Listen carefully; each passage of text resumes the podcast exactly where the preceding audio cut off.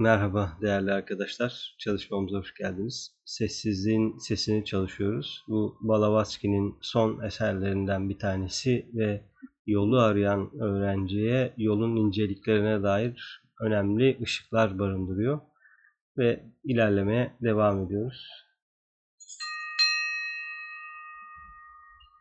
Evet en son 5'te kalmıştık. 6 ve 7'den e, okuyarak devam edelim.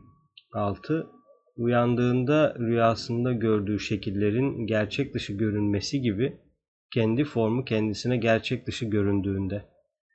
Çokluğu duymaz olduğunda dış sesi öldüren iç sesi fark edebilir.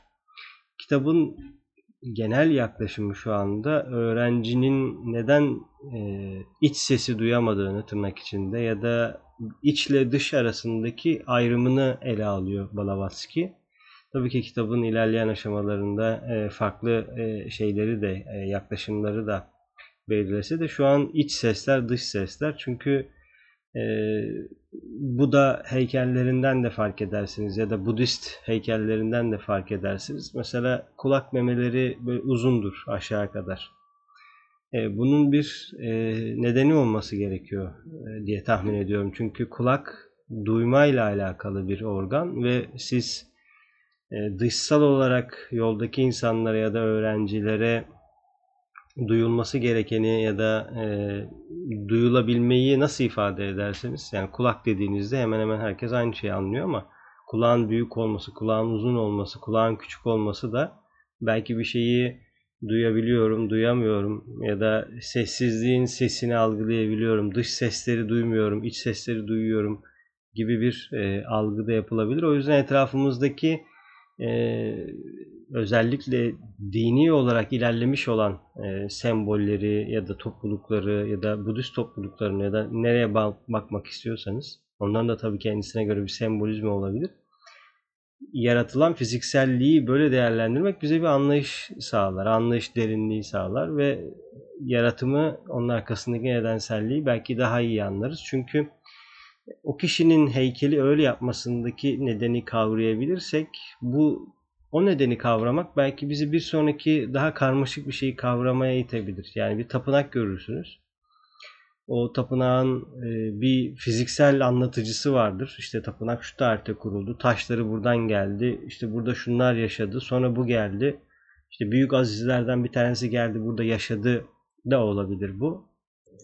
Aynı şekilde o küçük şeyi fark etmenin arkasındaki nedenselliği fark etmenin bir sonucu olarak da bakarsınız ki e, orada da size bir şeyler konuşmaya başlar. Yani işte taşların 100 kilometre öteden gemilerle taşınması e, bir e, bir sonuçken ama bu tapınağın yapılmasına dair nedenlerden bazılarını keşfetmek ya da şimdi ileride de e, bir sonraki slaytlarda da bunu göreceğiz. Yani bir kişi bir şeyi yapmadan önce önce bunun düşüncesine ya da görüntüsüne sahipti. Belki görüneni algılayarak bu görüneni yapan kişinin kafasındaki ya da mental bedenindeki ya da astral bedenindeki görüntüleri, hisleri almaya da giden bir üçgen var.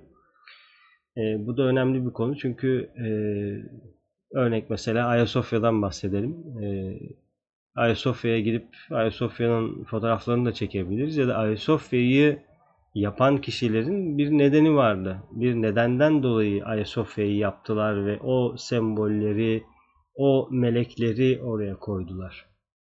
Dolayısıyla bu nedeni nasıl keşfedeceğiz? Bunu bize e, birileri dışsal olarak söyleyebilir. İşte Ayasofya şu tarihte yapıldı, işte melekler buraya konuldu, meleklerin üzerine şunlar yapıldı, bu melekler şu demek, işte e, kitaplarda şurada geçiyor da diyebilirler bize ama onun onu yapan kişinin tuttuğu nedeni nasıl keşfedeceğiz? Çünkü o görünmeyen de.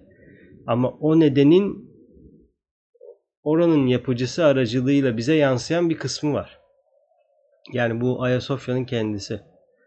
O zaman ben yansımaya bakarak eğer kişiyi bulabilirsem o kişi üzerinden de bunun nedenini bulabilirim ki bu olursa eğer ya da bu üçgeni canlandırabilirsek eğer birçok yerde bu üçgeni kullanabiliriz. Çünkü e, bu sadece Ayasofya'da değil bir resimde, bir okült olarak basan bir anlayış varsa e, orada bile kendini gösterir. Ve e, değişik bir bağ kurmamıza olanak sağlar bu. E bu bağ da zaten bizi nedenselliğe götürür ki bu nedensellik de e, bizim şeylerle aramızdaki bağın form haricindeki birlik halidir. E, bu, bu değişik bir hal ama e, adım adım yavaş yavaş yani işte sessizliğin sesini duymaya çalışmak bile.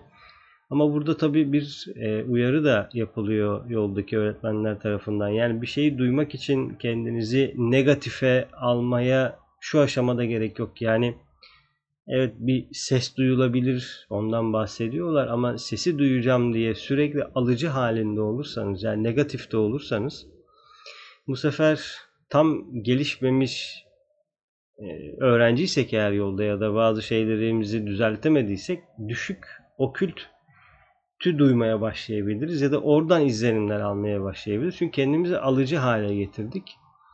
E, o yüzden buna dikkat edilmesi gerekiyor. Yani e, alıcı hale getirdiğimizde yani duymaya çalıştığımızda duyacağımız şey şu an ne? Yani sessizliğin sesini duyabilmek için e, ilerlememiz gerektiğini söylüyor e, hocalar, üstadlar, yoldakiler. O yüzden önce ilerlemeyi tamamlayıp o ilerlemeyi tamamladıkça kısa kısa alıcı olma pozisyonları belki olabilir. Eğer zaten gelişmiş bir e, öğrenciyseniz ya da çalıştığınız zaten aşram ya da hoca ya da bir anlayış belliyse çok kısa onların sesini duymak için kendinizi alıcı moda alabilmek belki o meditasyon için mümkün olabilir ama yani 10 dakika 15 dakika bir şeyi duymayı beklemek için alıcı halde olmak çok sağlıklı olmadığını söylüyorlar. Okült meditasyonlarda da e, zaten bu alıcılık değil bir e, tohum düşüncesi üzerinde meditasyon yapılır. Yani siz işte Dharana'ya, Dayana'ya geldiğinizde ya da bu bir şeye odaklanmaya başladığınızda ve o odaklandığınız şey aracılığıyla ışıklar yayılmaya başladığında e, bu alıcılık değil daha çok aktif ilkeyle alakalı yani pozitif yönle alakalı bir konu. E, meditasyonda oturup e, bir şeyleri duymaya beklemek değil, okült araçlar aracılığıyla, okült meditasyon aracılığıyla aktif olarak yayıma e, ya da o an yaratılana destek olmaya çalışıyoruz. Bu, bu, bu ayrımı da keşfetmek önemli. Yani e, meditasyonlar Master Dekan'ın yazdığı Okült Meditasyon Mektupları diye çok önemli bir kitap var. Ve o kitapta meditasyonun doğasını ve okült meditasyon ne demek ve diğer bütün şeyleri de e, bununla bağlantılı şeyleri de anlatıyor. Dolayısıyla orada yaptığı uyarılardan bir tanesi de bu. Yani kendini e, negatife çekmek ya da bir şey duymaya çalışmak değil. Okült meditasyonlarla belli ahenkli kesişme anlarında bu ortak cümleyle birlikte yaratıma destek olmak. Yani işte bu ortak kesişme anları dediğimde zaten dolunaylar, yeni aylar e, ya da özel festivaller. Şu an ilk 3-4 festivali kutluyoruz dünya insanlığı olarak. Ki işte bu Koç burcuyla başlayan e, başlangıç yapan e, Diriliş Festivali ki bu birinci Rey ile alakalı bir e, festival.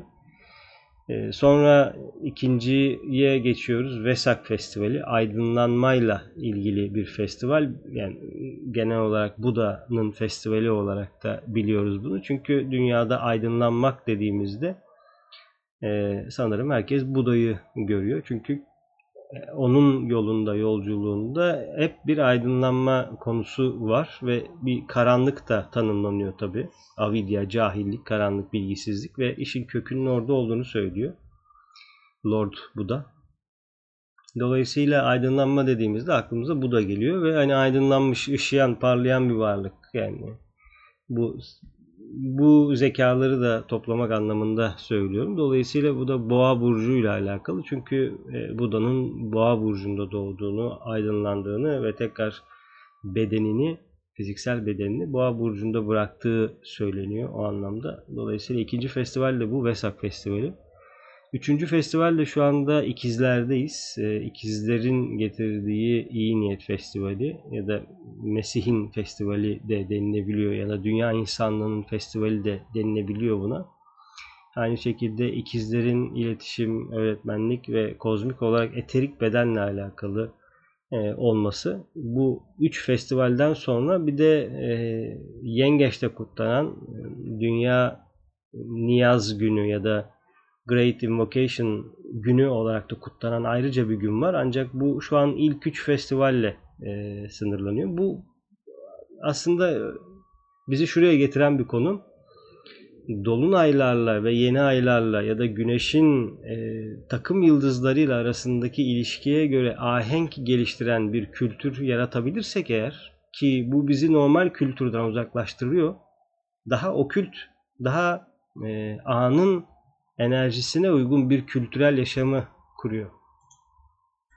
Çünkü şu an kültürdeki öğeler biraz daha statik, biraz daha sabitlenmiş öğeler. Yani yeni aya, dolunaya ya da gezegenimizin e, samanyolu içerisindeki hareketine göre çok uyumlanmıyor. Bir şekilde de yani sen uyumlanmasan da zaten uyumlanıyorsun. Yapacak bir şeyin yok yani şu an güneş e, ya da kovaya giriyorsak kovanın tesirlerini alıyoruz zaten. Yani bunu fark edelim fark etmeyelim. Yani işte en basiti e, elektromanyetik dalgalar yolluyoruz sürekli iletişim adı altında ve dünyayı ısıtıyoruz.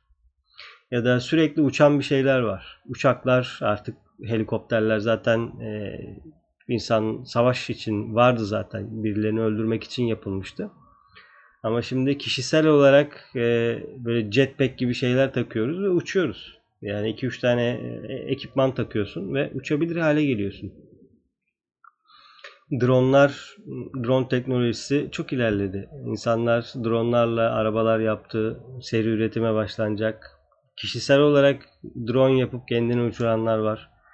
O yüzden e, ya havayla ilgili olduğu zaten artık e, çok açık hale geliyor. Yani sudan havaya doğru geçiyoruz ancak her bir tabii ki farklı aşrama, farklı rey enerjilerine farklı şeyler geliyor. Mesela işte 5. reye bu elektromanyetik dalgalar, işte değişik savaş teknolojileri, işte süpersonik silahlar, lazer silahları gibi böyle değişik e, şeylere getiriyorlar.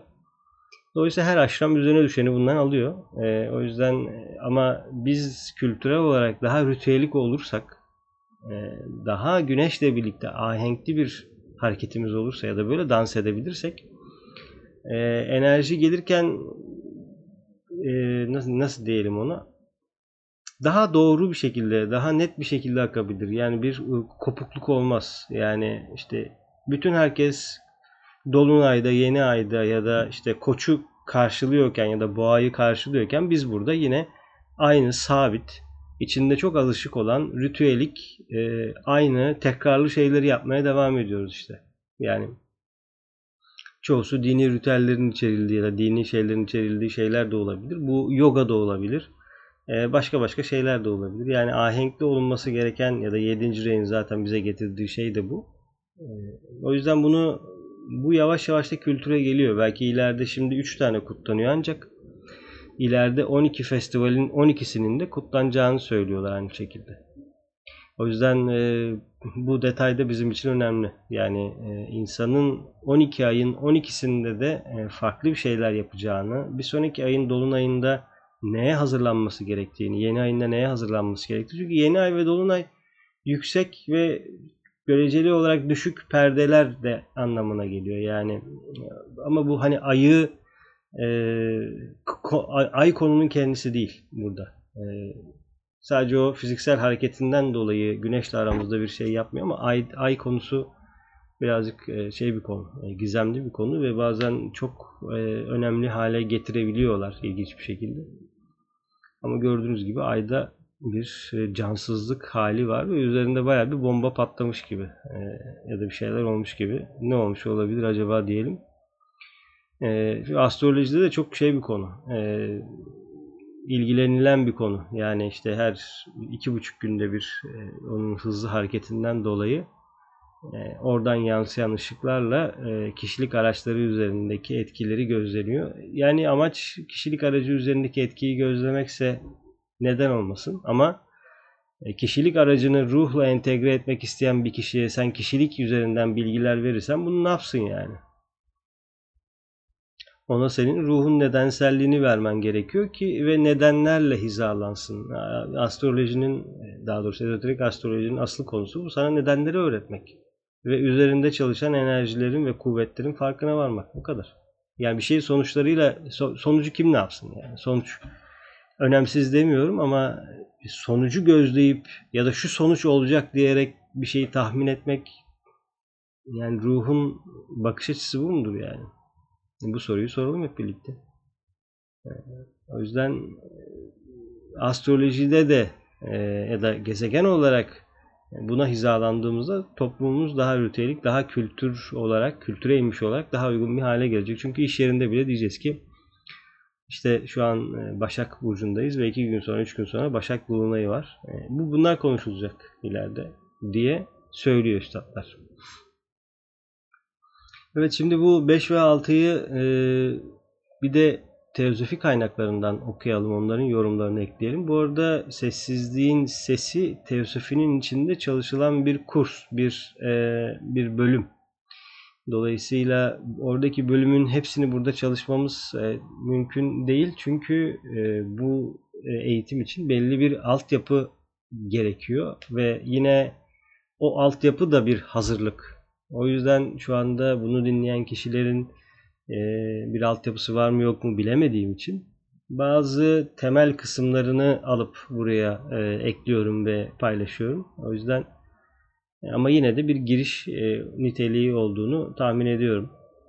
E, çünkü önemli bir kitap bizim için ve fazla elimizde önemli kitabımız yok. E, o yüzden bu önemli kitapların içindeki ışıkları anlamak e, bizim için kıymetli. Evet.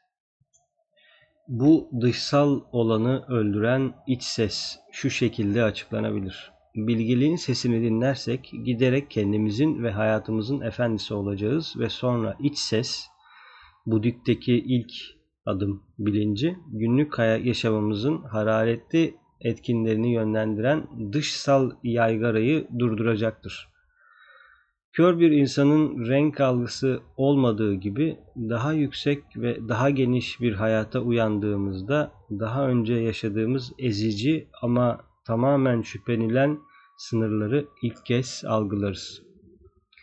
Ee, bir analojiyle de anlatıyor bunu. Yani görme engelli bir kişinin renkleri ya da bazı şeyleri algılayamaması gibi. Şu anda da biz bir şeyleri görsek de aslında göremediğimiz bazı şeyler de var. Bu göremediğimiz şeyleri görür hale geldiğimizdeki işte şüpheci Thomas gibi yani İsa dirilip gel, gelse bile yarasına dokunuyor yoldaki öğrenciler için şüpheci Thomas'ın orada olması önemli bir argüman. Çünkü e, yani bedenlenmiş bir şeyi bile gidip dokunarak e, kontrol etmek. Hani görenek inananların vay haline der gibi. E, bir anlamda da bize bir yerde belki okült bir tokat atıyor. Yani ne oldu yani gördüğünde bir gerçeklik mi elde ettin? Yani bu mu gerçeklik? Yani bir şeyi görmek mi? E görünmeyen 10 saniye önce görmediğin şeyin gerçek olmadığını mı söylüyorsun yani? Dokunamadığın için ya da sen onu algılayamadığın için yani bu biraz acımasızlık değil mi? Yani ne kadardı? Yüzde 400 arası mıydı? E, insanın e, göre ışık görebilmesi. Yani kırmızıdan viyolete kadar. İşte kırmızının altı e, infrared, kızıl ötesi. İlginç bir dünya.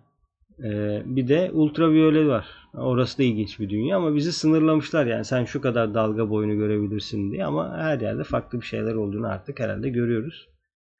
Bu farklılık bizim algılamamıza göre var ya da yok dememiz biraz bizi değişik bir yere konumlar. O yüzden algılayamadığımız şeylere dair de bir genel olarak argüman olarak yaklaşmak ya da tırnak içinde ee, şüphe edelim diye demiyorum. Şüphe de edebilirsiniz belki ama e, bir açık kapı bırakmakta fayda var. Çünkü yani şu an algılayamıyoruz yani. Şu an algılayamıyoruz ve ışıkla aramızdaki ilişki geliştikçe biraz daha algılamaya başlayacağız. Çünkü bunları algılayan insanlar var. Şimdi ne diyelim yani onlara? Ee, bir normal belirleyip e, ki normalde yoldaki öğrenci olmayan ya da normal insanların normali olsun ve diyelim ki ha işte yani 3 boyut bu. E bunlar ne peki? 3 boyutun dışında varlıkları çizenler, görenler, konuşanlar, edenler bunlar ne? Artık eskiden değil ki her yerde artık böyle topluluklar var. Yani kitaplar çıktı, resimleri yapılıyor, videoları var. Artık eskisi gibi şey değiliz yani sadece bu diyemeyiz. Yani sen görmüyorsan sen gelişim yolunda o şekilde ilerlemediysen ya da bu arada görmek zorunda da değiliz. Ama hissedersin, bilirsin. Sen buna böyle bir duygun varsa bunu normalleştirip diğer insanların üzerinde nasıl bir baskın olur yani? Eğer öyleyse ya şu anda yazılı dinlerin kaynağı ne?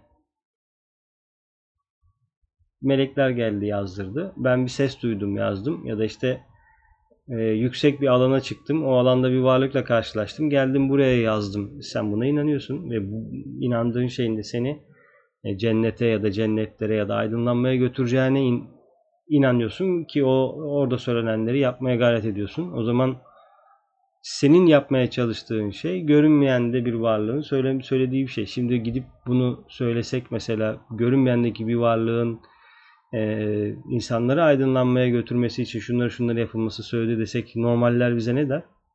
O yüzden bu normal konusunun da değişik bir hassasiyeti var. Yani e, değişik bir şekilde yapılıyor bu. İşte Tesla'nın ben kuşlarla konuşuyorum demesi gibi. Ne desin adam yani? Ne anlayacaklar ki yani? Hani kuş, kuş sembolizmi ne bir defa? O yüzden bunu e, birazcık açık kapı bırakmakta fayda var. Yani ses duyabiliriz, duymayabiliriz. Sorun yok.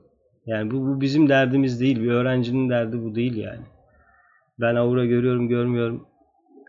Bana ne yani göremiyorsam göremiyorumdur. Görüyorsam da görüyorumdur. Yani benim gözümü açacak olan tırnak içinde ben değilim ki. Bu benim derdim olamaz yani. Eğer sınırlı bir algılamayla realiteyi algılamam isteniyorsa tamam ben bu sınırlı algı içinde elimden geleni yapmaya gayret edeceğim sonuna kadar. Biraz açtılar mı algımı? Biraz hassasiyetim arttı mı? Bir şeyler hissetmeye, algılamaya, görmeye başladım mı? Tamam o gördüğüm seviyede bir şeyleri sonuna kadar yapacağım. Daha da mı açıldı? Daha da yapacağım. Yani benim için önemli olan çaba ve niyetin doğruluğu. Yani aura görsem ne olur, görmesem ne olur görürsen insanlara daha iyi yardımcı olabilirsin. İnsanlara daha net bir şeyler söyleyebilirsin. Realitenin ya da kişinin o anki nedenselliğini daha iyi kavrayabilirsin. E bunu sanırım e, daha yüksekteki varlıklar biliyordur. Yani işte biz bu insanların gözünü açsak, yoldaki şu şu şu öğrencinin ya da algılarını inceltsek, onlar yoldaki kardeşlerine daha iyi hizmet edebilir. Bunlara bu araçları verelim diyebilirler sanırım. Yani verip vermemeleri ya da bunun açılıp açılmaması da birazcık yani bizim derdimiz değil. Yani Davut peygamber gibi de bütün gün böyle ağlayalım mı? Ya da e, aynı şekilde dua mı edelim? Yani yapılabilir. Bir dönemde yapılmış tabii ki yani. Çünkü o dönemin zaten realitesine bakıldığında da balığın artık en yüksek olduğu dönemler. Yani bu arada bu balık e, bu sulu sembolizm yani su doğasının sembolizmi sulu derken su doğasının sembolizmini iyi anlamak da gerekiyor. Çünkü çok yükseğe çıkabiliyor bunlar anında. O yüzden hani e, böyle bir ötekileştirme anlamında değil yani kıymetli olan havadır işte kıymetsiz olan sudur gibi bir şey söylemek mümkün değil. Hepsi birbirinin içinde zaten fonksiyon görmeye devam ediyor. Çünkü havanın içinde de su var. Sadece biraz daha ateşlenmiş hali onun. Ee, biraz daha ateş koymak gerekiyor suyun içine. Ee, zaten bu değil mi olay? Yani biraz daha ateş ateşlendirmek değil mi? Nasıl nerede bulacağız ateşi? İşte bir önceki e, videoda da konuşmuştuk yani ateş sürtünme ateşi olmamalı. Başka bir ateş olmalı. evet e, konu değişik bir yere doğru geldi ama e, sanırım bulunduğumuz yerde dersin içeriğiyle uygun bir yer. Evet burada Budik'teki ilk adımdan bahsediyor. Budi planı e, nasıl diyelim bu diyor. Yani Manas'ın bir üzerindeki bulunan bir alan. E, spiritüel üçlünün ikinci kısmı. Yani tırnak içinde baba, oğul ve kutsal ruh diye tabir edilen üçlemenin oğul kısmı Budi denilen yere denk geliyor. Baba kısmı Atma'ya denk geliyor. E, irade kısmına denk geliyor. Budi bilgelik kısmı. E, Manas denilen o, o kısımda e, bu aynı şekilde birinci re, ikinci re ve üçüncü re ile de alakalı değerli arkadaşlar. Her ne kadar Budi dördüncü re ile alakalı bir konu olsa da e, çünkü boğa ve diğer şeyler Budi'ye gidiyor. Bakıldığında Budi zaten dördüncü kademede. Yani yukarıdan sayarsak tabi. Öyle evet. Ee, yani Budi'nin bu bilgelikle alakalı olduğu, e, Budi ile ilgili söylenecek belki daha şeyler de olabilir ama teozofinin bu değişik bir alanı. Ee, çünkü bunu sunyata olarak da e, tanımlanıyor ki e, o kelimenin altını şu an nasıl doldururuz emin değilim. Sadece kelimeyi söyleyip geçtik ama belki siz araştırma yapabilirsiniz sunyatay ile ilgili olarak değişik bir konu. Ee, ara ara da böyle bazen sanırım bir önceki derste Sunyata Samsara Köprüsü'nden bahsediyorduk. Ee, bunu kullanmakta fayda var Sunyata kelimesini. Ancak bu nedir Sunyata? E, aşamaları nedir? Nasıl gelinir? Nasıl gidiliyor? Yoldaki öğrencinin kişisel algılarıyla yapması gereken bir konu. Evet ikinci paragrafı da okuyalım. O da bize göz kırpıyor. Hani ben, hani ben diye. Hayatın bir okul olduğu ve bizim bu dünyaya öğrenmek için geldiğimiz söylenmiştir. Hayatımızın A, B, C'sini öğrenmek için anaokuluna başlarız. Daha sonra zaman içinde bu güçlü doğuştan gelen insan dürtüsünün arkasında yatanın ek bilgisiyle dünya ve kendimiz hakkında tam bilgi sahibi olarak mezun oluruz. Güzel bir analoji. Ee, bakıldığında e, Mesih tarlalara tohum eken e, bir şeyi de var. E, varlık olarak da tanımlanıyor bir yerde. Tohumcu belki de. Bu kelimeleri e, iyi anlamak e, iyi anlamanın öğrenci öğrenciler açısından faydalı olduğunu düşündüğüm için böyle söylüyorum. Mesela tohumcu kelimesi. Ee, bir toprak var. Dolayısıyla fiziksel ki bakıldığında bu dünyanın tamamı kozmik fiziksel olarak geçiyor.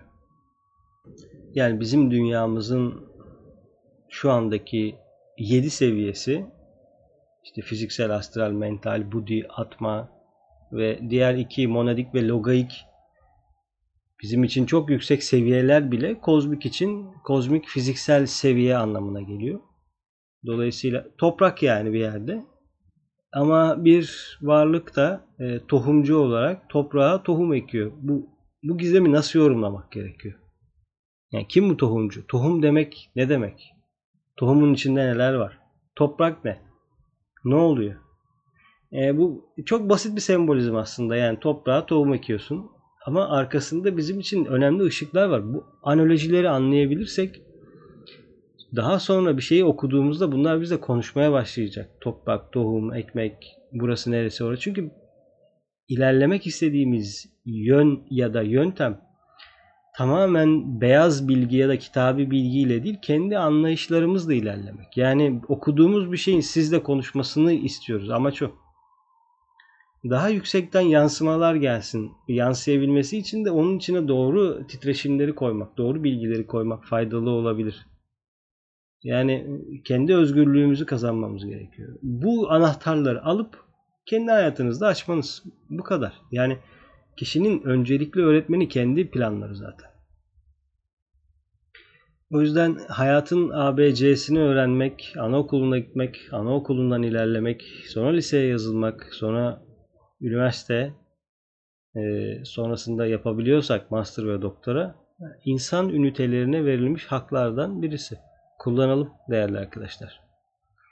Katıldığınız için teşekkür ederim. Bir sonraki sessizliğin sesi dersinde görüşmek üzere.